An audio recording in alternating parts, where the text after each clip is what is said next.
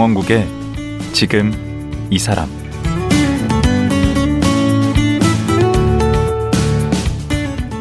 안녕하세요. 강원국입니다. 뭐든 다방면에서 두각을 나타내는 팔방미인들이 있죠. 이들을 보면 좀 괴짜 기질이 있는 것 같기도 합니다. 우선 평범한 건 그다지 좋아하지 않습니다. 새로운 도전, 모험, 이런 걸 즐기고요. 남과 다른 길을 선택하는 편이죠. 그리고 자기가 하고 싶은 일은 어떻게든 해냅니다. 어찌 보면 좀 숨막히게 사는 것 같은데 스스로는 즐거워합니다. 과학 작가 곽재식 씨도 그런 괴짜 중의 한 사람입니다. 최근에는 과학자의 시선에서 아파트를 분석한 아파트 생물학을 출간하기도 했습니다. 과학 작가 곽재식 씨를 만나보겠습니다.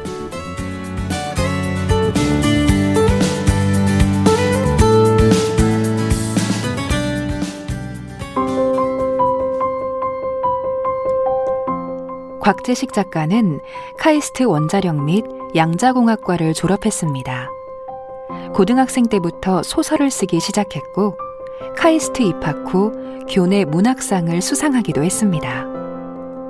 전액 장학금을 받으며 카이스트를 5학기 만에 졸업. 2002년 당시 최단기 조기 졸업 기록을 세웠습니다. 17년 동안 외국계 화학회사를 다니면서 틈틈이 글을 썼습니다. 쓴 책으로는 당신과 꼭 결혼하고 싶습니다. 지상 최대의 내기, 사기꾼의 심장은 천천히 뛴다 등 다수의 소설과 한국 괴물백과, 과학 논픽션 괴물과학 안내서, 곽재식의 세균 박람회, 과학 교양서, 로봇 공화국에서 살아남는 법 등이 있습니다. 최근 아파트 생물학을 출간했습니다. 예, 곽재식 작가님 모셨습니다. 안녕하세요. 안녕하십니까 곽재식입니다. 예, 아니 TV에서 매번 보면 그 흰 와이셔츠에 검은 넥타이, 네네. 그죠? 네. 그 그게 이제 시그니처 같이 하고 다니시던데.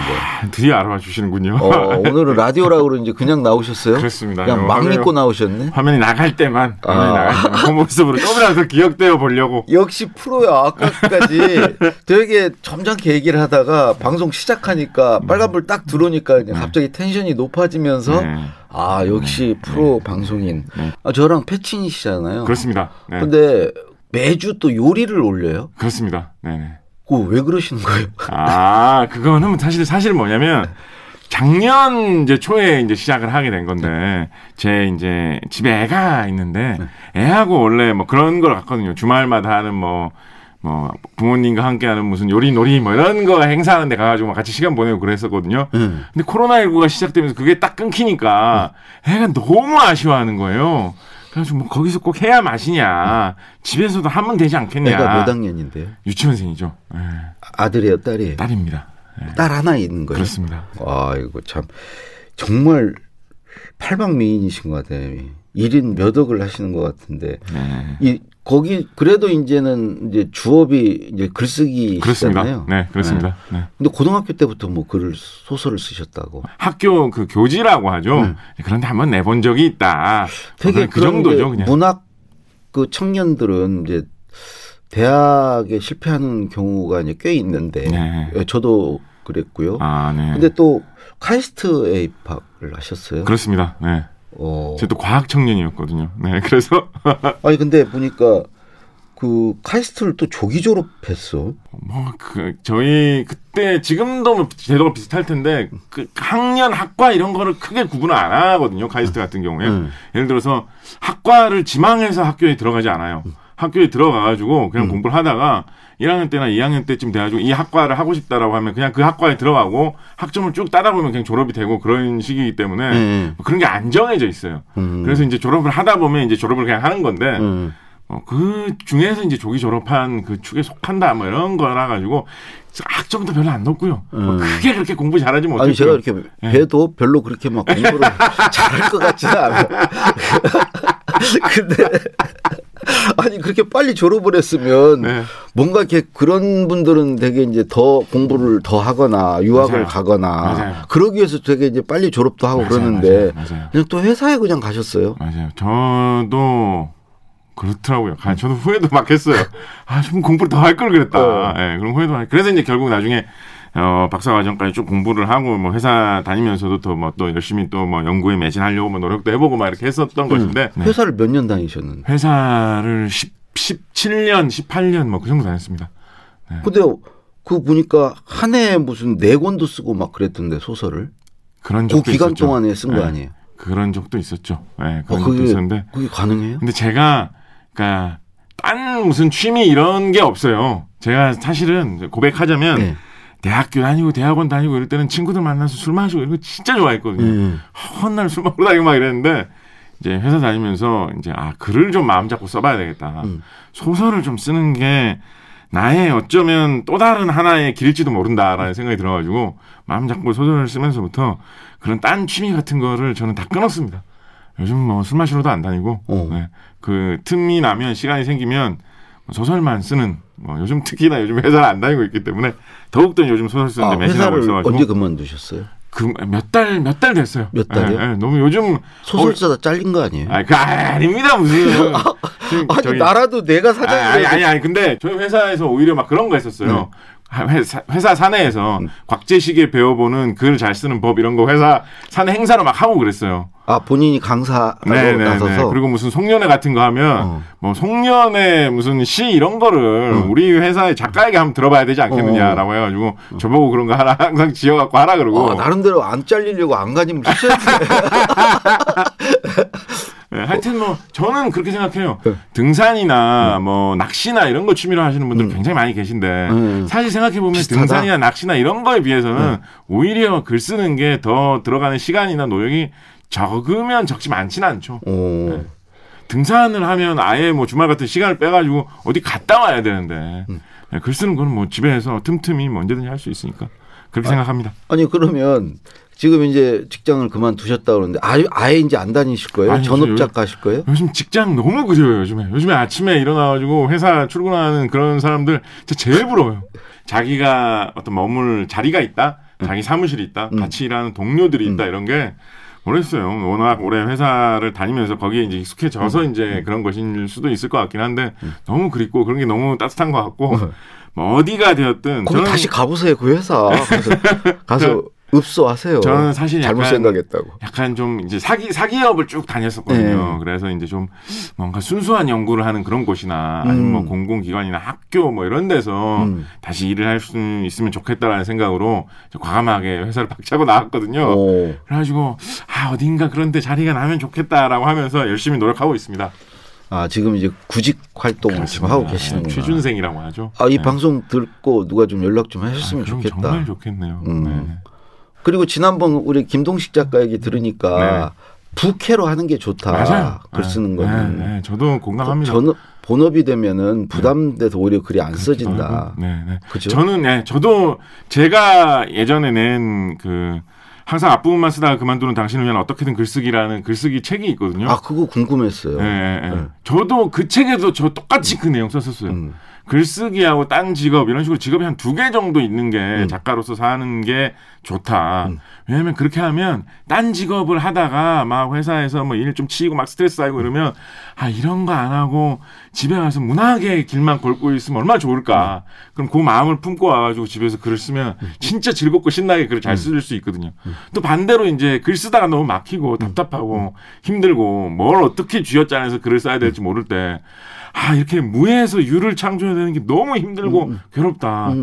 음. 그런데 이게 이렇게 해봐야 뭐 돈이 얼마나 된다고 이런 생각 막 들 때, 음. 아, 회사에 가서는 그냥 성실하게. 일하면 매달 꼬박꼬박 음. 월급을 주는구나. 그러면 막 정말 밝은 마음으로 회사에 가서 열심히 일할 수 있거든요. 그래서 양쪽에 도움되는 것 같아요. 네. 다시 그 소설 얘기로 좀 돌아가면 주로 이제 과학 관련 소설을 제가 어릴 때부터 워낙 SF를 좋아하다 보니까 음. 그 지난주 이제 김동식 작가님하고도 저 김동식 작가님 좋아하거든요. 음. 저도 그때 하신 말씀 중에서 되- 되게 어 나하고도 비슷한데 생각이 들었던 게 뭐냐면 저도 글을 읽거나 쓸때 그 뭐 이 글을 써가지고 어디에서 좋은 평을 받아야 되겠다. 뭐 이렇게 써가지고 어디에 뭐 신춘문예에 당선이 돼야 되겠다. 이런 식으로 글을 쓰는 게 아니라 내가 재밌을 만한 글, 내가 좋아할 만한 글, 내가 봤을 때 감동적인 문학 어. 뭐 이런 걸 좀 많이 추구하는 편으로 좀 기울어져 있다 보니까 아 소설을 써도 제가 어릴 때부터 좋아하던 그런 쪽을 좀 많이 쓰게 되는 거예요. 음. 그래서 원래 과학에 관심도 많았고 SF 이런 쪽 원래 어려서부터 되게 좋아했거든요. 음. 그렇다 보니까 자연히 제 소설도 그런 쪽으로 좀 많이 쓰게 되는 것 같습니다. 근데 주로 SF 판타지 이제 요거 말고 또 괴물에 관한 책을 두 권이나 내셨어요. 그렇습니다. 제목이 한국 괴물 백과 또 하나는 괴물 과학 안내서. 그리고 금년에 여기에 추가로 네. 어, 괴물 조선의 또 다른 풍경이라는 네. 약간 역사 교양서 느낌으로 쓴 책이 한 권 더 나왔습니다. 또 나왔어요? 네, 그렇습니다. 그건 언제 나온 거예요? 아니, 금년 초에 나왔죠. 네, 몇달 됐습니다. 네, 몇 달. 네, 그렇습니다. 너무 많이 쓰는 거 아니에요? 아니 뭐 지금 제가 뭐 목부 살 길이 없어요. 아까 팔방민 뭐 이런 말씀하셨는데 네. 제가 어릴 때 여- 이것저것 막 관심이 많아가지고 뭘 해볼까 뭘 해볼까 이런 거 중고등학교 다닐 때 항상 저희 아버지께서 아버지 어릴 때 아버지 동네에 12가지 재주 있는 사람이 저녁 떼거리가 없다는 속담이 있었다고. 그 한우물을 팔아. 네, 한우물을 네. 팔라고 그렇게 음. 말씀해 주셨는데 뭐라도 하나 좀 잘 되는 게 하나가 있어야지 안심을 하고 편안한 마음으로 사는데 아니 그래도 지금 괴물 하나에는 꽂혔잖아요. 아 괴물 하나 그나마 왜좀잘 이렇게 여기에. 꽂힌 거예요? 예.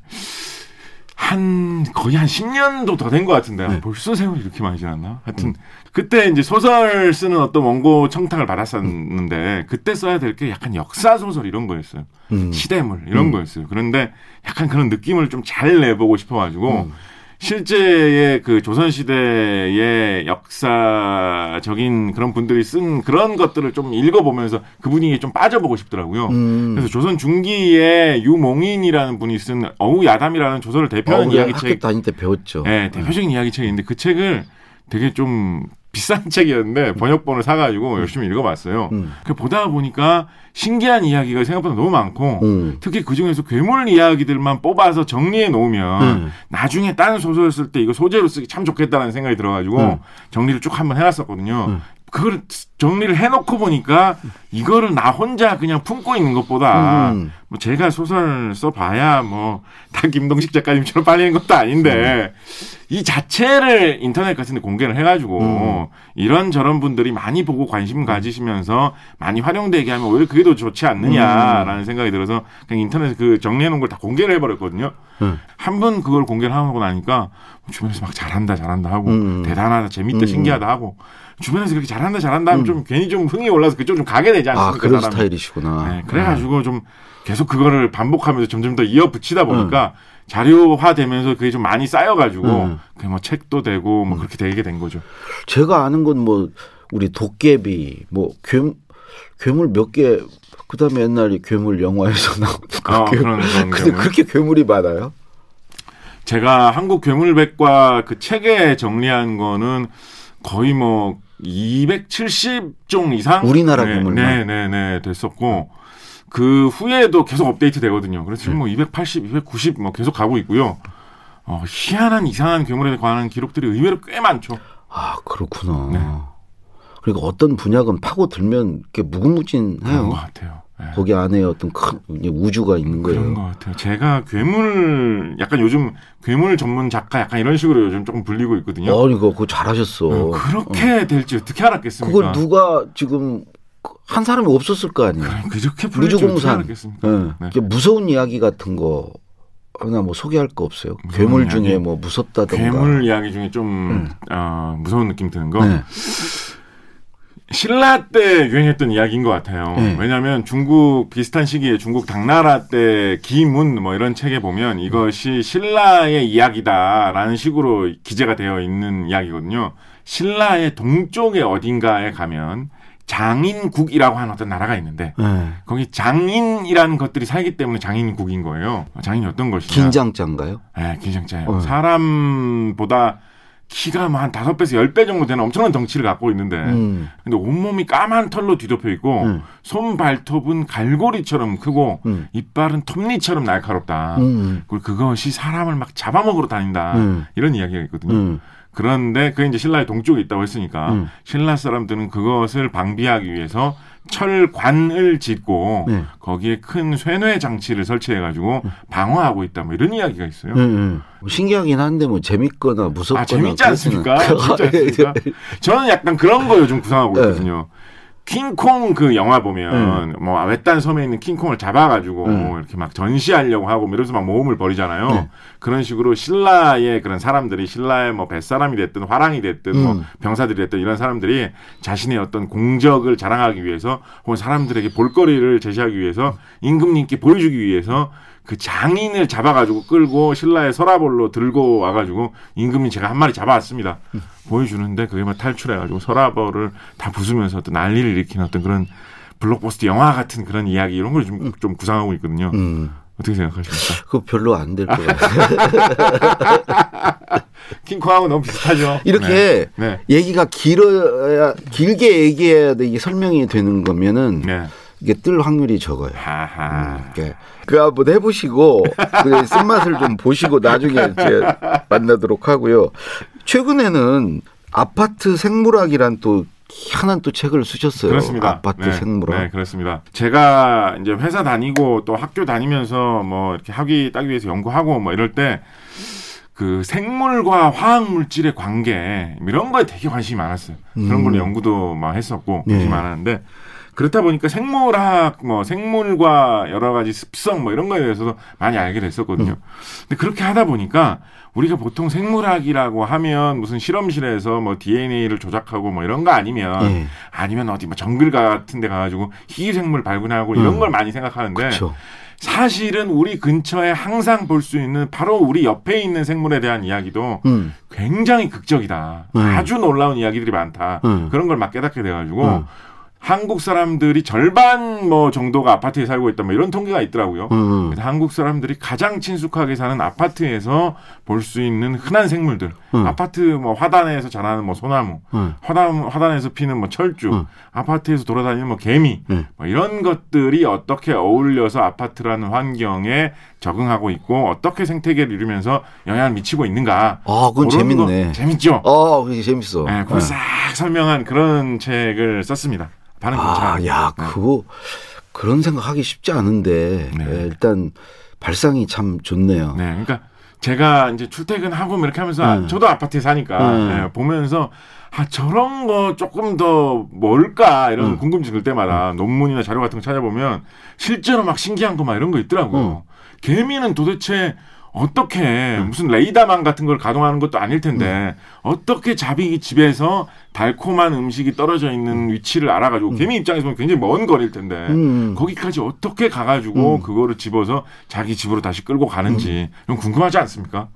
궁금하네. 심 신기하지 않습니까? 무슨 음. 뭐 개미가 무슨 뭐 정찰기를 띄워서 알아보는 것도 아닐 텐데 음. 그런 거 어떤 걸까? 논문 같은 거 찾아보고 조사해 보면 사람들이 연구해 놓은 것들이 있더라고요. 음, 우리 아파트에 고양이도 많이 보이잖아요. 그렇습니다. 고양이. 네, 그렇습니다. 고양이 너무 많지 않아요, 고양이? 고양이 뭐 너무 많다면 너무 많고요. 음. 더군다나 특히 큰 도시 같은 경우에는 고양이가 길고양이 상태로 살아남기가 어떻게 보면 좋은 환경이고 어떻게 보면 적대적인 환경이거든요. 예. 짧은 기간 동안 살아남기에는 뭐 쓰레기라든가 이런 것들이 풍부하고 하니까 네. 먹이가 다 될 수 있으니까 네. 좋은데 또 그렇다고 해가지고 뭐 영양 잡힌 식단이 제공되고 물 먹을 때가 많고 하는 건 아니니까 음. 긴 시간 또 살아남기는 혹독한 환경이거든요. 네. 그러니까 길고양이들 가만 보시면 길고양이들 중에 귀엽게 생긴 것들이 많아요. 어. 그게 무슨 뜻이냐면 사람에게 호감을 줄 만한 것들, 그 다음에 어려서 귀여운 것들이 살아남고, 아. 사람에게 호감을 못 주면 해코지 하는 사람들한테 당하고, 늙으면 먹을 게 없어가지고 빨리 죽고 이런 것들이 많다는 뜻이거든요. 적자 생존. 그렇죠. 어. 네, 그래서 길고양이들이 어떻게 보면 좀 슬픈 생물이다. 음. 이상한 형태로 우리의 도시의 아파트에 그렇게 적응해서 적응했구나. 네, 숫자가 좀 많이 불어나 있는 지금 네. 상태다. 네. 이렇게 설명할 수 있을 것 같습니다. 그럼 길고양이한 테그 먹이를 주는 분들 많이 있잖아요. 네네. 아파트 주민들 네. 중에. 그건 잘하는 건가요? 글쎄요, 그게 뭐 일장일단이 있죠. 음. 일단 뭐 한 생명을 유지하면서 음. 길러 나간다라는 음. 측면에서는 그걸 뭐 악행이라고 보기는 힘들 것 같고요. 음. 그런데 만약에 지금 사시는 지역에 길고양 숫자가 지나치게 많이 불어나고 있는 것 같은데 동시에 어떤 중성화 수술이라든가 이런 거에 대한 조치도 전혀 없는 그런 지역이라면 네. 뭐 무턱대고 뭐 밥을 많이 준다라는 것보다는 뭐 구청 구청 같은 데서 어떤 식의 정책을 취하고 있는지 한번 알아보신 다음에 음. 예를 들어서 우리 동네에서는 중성 길고양이 중성화 수술 같은 거 다 시키고 있으니까 음. 편히 밥 주셔도 된다고 뭐 한번 알아보시고 뭐 하시는 게 좀 좀 더 좋지 않겠나 생각해 봅니다. 굉장히 조심스럽게 말씀하시네요. 아, 그? 애묘인들을 의식하면서. 아, 시켜야죠. 이게 이게 저도 사실 약간 애묘인이거든요. 예. 이게 그 희한한 게 인과관계는 저도 잘 모르겠어요. 음. 소설 독자분들 중에 애묘인들이 많으세요. 음. 애묘인들 중에 이걸 소설 독, 소설 독자분들이 많다고 해야 될지 모르겠는데 음. 그런 관계가 좀 있어요. 음. 저도 저도 약간 애묘인이고 어, 그렇습니다. 예, 예. 네. 그리고 우리가 또 많이 보는 게 비둘기잖아요. 비둘기 막 똥을 에어컨 거기다가 싸가지고 그렇죠. 막 네, 그 네. 지저분해지고 네네. 그 그건 어떻게 보십니까? 비둘기는 사실 특히 서울 같은 곳은 약간 사람이 자초한 면이 있습니다. 음. 1988년 올림픽 개막식을 보신 분들은 차마 입 밖으로 자주 내지 못하지만 다들 아- 알고 있는 장면이 한 장면이 있죠. 아 맞아. 그 네. 성화 불에. 예. 네. 그 올림픽 했을 때 학교 갔을 때 애들은 다 그 이야기만 했거든요. 그때 평화의 상징으로 비둘기를 어마어마한 양으로 주경기장에서 날려보냈는데 날렸죠. 그게 뭐 준비도 안 되고 그렇게 계산도 안 돼 있다 보니까 그 비둘기들이 불에 타는 사고도 음, 나고 음, 막 그랬지 음, 않습니까? 맞아요. 그때 엄청난 양의 비둘기들이 서울 시내에 거의 살포가 되었습니다. 그때가 그때가 우리나라? 특히 서울 같은 경우에 그때가 비둘기의 숫자가 어, 늘어나는 폭이 확 커진 순간 중에 하나입니다. 그때 좀 생각을 갖고 비둘기들을 풀어놨으면 지금과는 잘못 달라졌을지도 모릅니다. 아 그때 얼마나 풀었길래 그걸 계기로 비둘기가 왜냐하면 확 비둘기가 숫자가 빠르게 늘어나는 그런 생물이기 때문에 네. 이거를 뭐 100마리, 200마리도 조심조심 풀어야 되거든요. 음. 사실은 우리나 사실 그그 일화도 유명합니다. 우리나라의 제주도에 네. 우리나라 사람들 까치를 좋아하는데 음. 제주도에 전통적으로 까치가 거의 없었거든요. 근데 제주도에만 까치가 없는 게 좀 마음에 안 든다라고 해가지고 아마 80년대일 거예요. 모 신문사 주도로 제주도에 까치 보내기 그 사업 같은 걸 잠깐 했었어요. 그때 어. 까치를 불과 몇십 마리 보냈을 겁니다. 아 그게 그렇게. 예, 그런데 지금 제주도에 까치가 뭐 만 마리, 십만 마리 단위로 늘어나가지고 오. 제주도에 원래 까치가 안 살던데 저희 까치가 퍼지는 바람에 지금 상당히 문제가 많이 되고 있거든요. 새 같은 거 풀어놓을 때 사실 좀 조심해야 되는데 음. 88년 그때 당시에 약간 섣불리 많이 풀어놓은 경향이 있다 비둘기 같은 경우에 음. 네, 그런 생각 좀 듭니다. 그 새 얘기 나왔으니까 그런데 황조롱이 얘기도 뭐 넣어놨어요. 그 아파트하고 무슨 관계예요? 황조롱이는 맹금류죠. 다른 새를 잡아먹고 살 수 있는 그런 새인데 맹금류들이 대부분 도시나 아파트 같은 것들이 들어서면 살터를 잃어가지고 멸종되기 쉬운 그런 어, 습성을 갖고 있거든요. 근데 전 세계적으로 그 많은 맹금류들 중에서 황조롱이는 기이하게도 네. 도시 환경에서 생존하는데 성공한 종으로 좀 알려져 있습니다. 음. 당연히 황조롱도 도시에, 도시에 살면 더 힘들게 살긴 하는데요. 그래도 멸종하다기보다는 어떻게든 살아남는 습성을 가지고 있거든요. 음. 그래서 서울 시내에서도 황조롱이가 종종 발견됩니다. 음. 황조롱이 뭐 매처럼 이렇게 생겨가지고 되게 멋있는데 음. 어, 일, 저는 몇 년 전에 남대문 경찰서에서 서울역 앞에 음. 거기 아주 서울 한복판인데 거기서도 황조롱이가 한번 발견돼가지고 음. 그 남대문 경찰서에 경찰분들이 황조롱이 막 키우시고 했던 적이 있었거든요. 음. 황조롱이 도시에서 살아남은 생태계 먹이사슬의 정점에 위치한 생물이고 음. 황조롱이가 절벽 위에서 맴돌듯이 아파트 옥상에서 맴돌면서 어, 우리 아파트에 살고 있는 그 조그마한 뭐 쥐라든가 음. 막 이런 해충에 가까운 이런 동물들을 먹어주는 역할을 음. 하면서 생태계를 유지시키는데 어느 정도 역할을 하고 있다. 음. 이런 말씀 드릴 수 있겠죠. 그러니까 이 그럼 아파트 생물학 에서 어떤 관통하는 그 어떤 메시지랄까 이런 것과 우리가 공존해 살아야 된다, 공생해야 된다 그런 의미인가요? 그냥 잡다한 지식을 그냥 쭉 나열하는 거에 불과한 건가요? 간단한 지시는 아니면 책이 되겠습니까? 메시지는 뭐냐? 예. 우리가 생물하고 별로 상관없다고 생각하는 음. 삭막한 공간이라고 볼 수도 있는 아파트에도 예. 생물이 항상 깃들어 있고 예. 그리고 그런 생물이 생태계의 일원으로서 사람도 생태계의 일원이기 음. 때문에 같이 서로 영향을 주고받으면서 살고 있다. 음. 어, 생물과 생태계의 영향은 언제나 우리 곁에 있고 음. 사람이 거기에 영향을 주기도 하고 영향을 받기도 한다. 음. 그 사실을 알고 좀 더 진지하고 음. 어, 사력 있게 음. 한번 살아보자 이런 얘기죠. 그 저는 되게 알러지 집, 네, 그 진드기 있잖아요. 진드기. 네네네네. 그 알러지. 네네. 그 진드기하고도 공생해야 됩니까? 진드기하고 공생하기 쉽지 않죠. 응. 네, 쉽지 않죠. 그런데 어, 진드기 같은 경우에는 음. 아파트에서 사시면 오히려 득이 될 수 있어요. 아파트 같은 경우에 이제 소위 말하는 이제 비닐 장판 같은 그런 거를 바닥에 많이 깔아놓잖아요. 음. 그런 데서 진드기가 잘 못 삽니다. 아, 그에 비해서 뭐 카페트라든가 뭐 이런 뭐 좋은 침구라든가 이런 자리라든가 이런 걸 깔아놓으면 그런 데서 비교적 진드기가 더 잘 살거든요. 그래서 우리 집에 진드기가 많고. 아, 그런 거좀 많이 깔아놓으신 편입니까? 음. 그래서 그런 게 많이 집에 깔려 있으면 그런 거를 소독을 많이 해야지 진드기가 좀 줄어듭니다. 근데 제가 패친으로서 최근에 보니까 네네. 공부하는 이유라는 책도 내셨어요. 아, 가장 맞습니다, 최근에. 맞습니다. 네네. 이게 뭔 이유가 뭐예요? 공부하는 이유가 제목. 아, 네. 그게 출판사에서 네. 공부하는 이유를 시리즈로 음. 책을 내겠죠. 과학편이던데. 아, 그래서 저한테는 과학편을 좀 써주십사 과학 하더라고요. 공부를 해야 되는 이유는 뭡니까? 모르서 몰라서 물어보시는 건 아니겠죠. 청취자를 위해서 아. 제가 모르는 게 있겠습니까? 과학 공부하는 이유는 사실은 너무나 뻔하죠. 요즘 뭐 과학 세상입니다. 요즘 누구나 과학에는 다들 관심을 갖고 있고요. 예를 들어서 아 나는 뭐 공부 같은 거 안 하고 그냥 투자만 하면서 먹고 살래라고 하시는 분들도 요즘 주식 투자를 하기 위해서도 다 과학 기술이 어떻게 발전되는지 다 공부하시면서 주식 투자하시더라고요. 요즘 과학 기술 세상이기 때문에 과학은 생활 한 가운데에 그리고 우리 산업계 곳곳에 다 스며들어 있기 음. 때문에 살기 위해서는 안 배우면 안 배워서는 안 될 뭐 그런 내용이고요. 음. 책에는 사실 과학 공부하는 이유 너무 뻔하기 때문에 책에는 그냥 제가 과학 공부하면서 들었던 여러 가지 뭐 재미있는 생각들 음. 뭐 그런 게 약간 에세이식으로 정리되어 있는 그런 책입니다. 예, 이건 예 아니로만 대답해 주세요. 네. UFO 있습니까? 아니요. 아 없어요. 네. 알겠습니다. 그 이제 구직 활동 열심히 하셔야 되는데 그렇습니다. 예, 빨리 그 저 어디 연구소나 이런데.